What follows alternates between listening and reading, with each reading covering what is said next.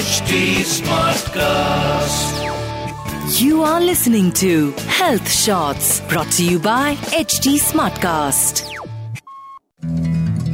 नमस्कार फ्रेंड्स आशा है सब बढ़िया चल रहा है From now only, I have started feeling the zeal towards the upcoming festive season and the soothing change in weather, खासकर सुबह और शाम के समय friends I would like to apologise for a mistake in my last podcast पिछले podcast में मैंने आपको एक कोट बताया था art is the sum total of destruction actually वह कोट फिलोसोफर प्लेटो ने नहीं, बल्कि फ़ेमस आर्टिस्ट पिकासो ने 1940 में कहा था। I got confused with their names so sorry for that moving on to today's topic क्या आपने क्लॉड ईथरली का नाम सुना है? ये वे पायलट थे जिन्होंने सेकेंड वर्ल्ड वॉर में जापान के शहर हिरोशिमा पर एटॉमिक बॉम्ब गिराया था। यूएस में आज भी उन्हें एक वॉर हीरो के रूप में याद किया जाता है। But very few people are aware of his painful journey post that war मैंने उनके बारे में हिंदी की एक कहानी में पढ़ा था, जिसके लेखक थे Gajanan Madhav.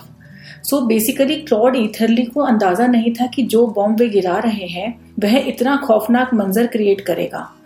वापस यूएस जाने के बाद जब उन्होंने न्यूज़ में देखा कि किस तरह जापान में लाखों की संख्या में लोग स्वाहा हो गए और किस तरह उस एक बॉम्ब ने कई पीढ़ियों तक असर डाला, तब वे गिल्ट से भर गए, जिसका नतीजा यह हुआ कि धीरे धीरे उनकी मेंटल हेल्थ खराब होने लगी और उन्होंने अजीब हरकतें करना शुरू कर दिया।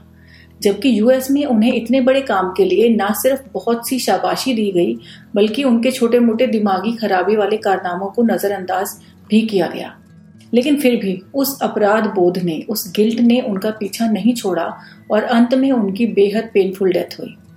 वो डू यू थिंक कि ऐसा क्यों हुआ? चाहे हमारे दिमाग की कंडीशनिंग कैसे भी की जाए, लेकिन कुछ ऐसे मूलभूत, कुछ ऐसे बेसिक गुण हैं जो यूनिवर्सल हैं। यूनिवर्सल से मेरा मतलब है जो यूनिवर्स के काम करने के तरीकों के साथ परफेक्ट सिंक में है। उन वर्च्यूज में से एक है अहिंसा। इसी वर्चू की पुकार ने क्लॉड के अंतर मन को कचोटा। Father of our nation Gandhi ji के अहिंसा के पाठ ने न केवल उन्हें समूचे विश्व में प्रसिद्ध किया, बल्कि कई वर्ल्ड लीडर्स और थिंकर्स जैसे कि Nelson Mandela Al Gore Albert Einstein Martin Luther King और भी बहुत सारे नाम हैं। उन्होंने उनसे यह पाठ सीख कर अपने देश के संघर्षों पर लागू किया और जीत हासिल की। क्या आप जानते हैं कि गांधी जी के स्पिरिचुअल गुरु श्रीमद राजचंद्र जी थे? जो एक जैन थे। और जैन्स में अहिंसा किस तरह फॉलो की जाती है, ये हम सभी जानते हैं। और गांधी जी की माँ श्रीमती पुतली बाई अपने घर में जैन साधुओं को आहार भी करवाती थी।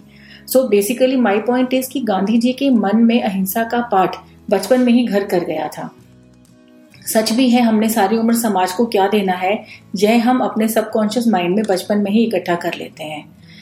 मेरी दोस्त और इंडियन फिलोसफी ऑफ़ जर्निज्म की Russian scholar doctor Natalia Zheleznova भी इस भारतीय फिलोसफी को पढ़ने के लिए दो कारणों से प्रेरित हुई जिनमें से एक अहिंसा है। एक बार उन्होंने मुझे बताया था कि उनके कल्चर में अहिंसा का कोई कॉन्सेप्ट ही नहीं है no one ever thinks about it this fact was also confirmed by my brother Even he said that in US people never think about ahimsa, especially when it comes to eating choices and using leather products and things like that. And you know, when people from the West understand the beauty of this virtue, they feel something like this. I am going to read the Hindi translation of a few lines from Michael Tobias' book Life Force. The world of Jainism Michael ने एक दूसरी book में से reference लिया हुआ है और मैं उसका हिंदी ट्रांसलेशन बता रही हूँ आपको अहिंसा सभी दुखों से मुक्ति है आत्मा के सुख की इच्छा रखने वालों के लिए अहिंसा पक्षियों के लिए आकाश प्यासे को पानी भूखे को रोटी, डूबने के लिए नाव, बीमारों के लिए दवा और जंगल में खोए लोगों के लिए गाइड है। मूविंग ऑन हमारे देश में बात की जाती है जियो और जीने दो की। यह इंडिकेट करता है कि प्रत्येक प्राणी को चाहे वह कितना भी इनसिग्निफिकेंट क्यों ना हो, जीने का उतना ही अधिकार है जितना कि हमें। Right to live is the most basic and most essential right for all hmm अब बात आती है कि क्या अहिंसा का मतलब है कि कोई हमें मारे तो भी हम कुछ ना करें?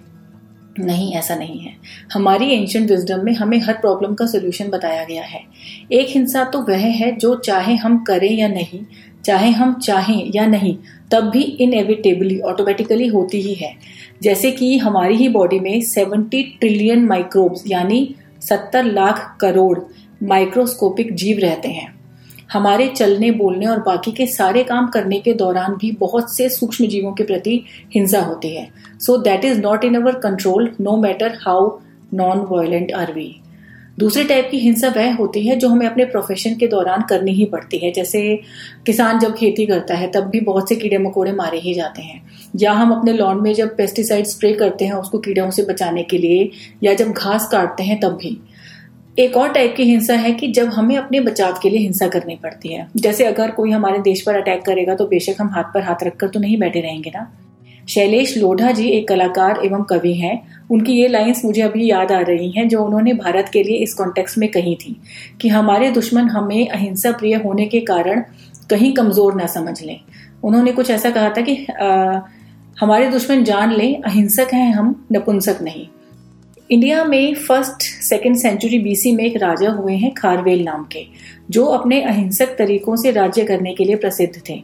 उनके बारे में मैंने पढ़ा है कि ऐसी एक भी घटना का ज़िक्र नहीं मिलता कि उन्होंने अपने किसी दुश्मन को मारा हो। वे बातचीत से ही दूसरे राजाओं और अपने दुश्मनों को, से अपने कॉन्फ्लिक्ट सॉल्व कर लिया करते थे। और वो बहुत ही स्पिरिचुअल भी थे। Is it amazing Anyway, I guess it's enough for today. Still, I have plenty of examples and experiences to share, but वे सब फिर कभी friends to conclude I would like to add कि हमारे देश में अहिंसा परमो धर्म का पाठ सिखाया जाता है which says that non-violence is the ultimate religion. Being Indians, we need to understand the essence of this universal truth जिसके फैंस वेस्टर्नर्स भी हैं That's it for today. Wish you a great week ahead. Take care and goodbye. You were listening to Health Shots brought to you by HT Smartcast. Smartcast.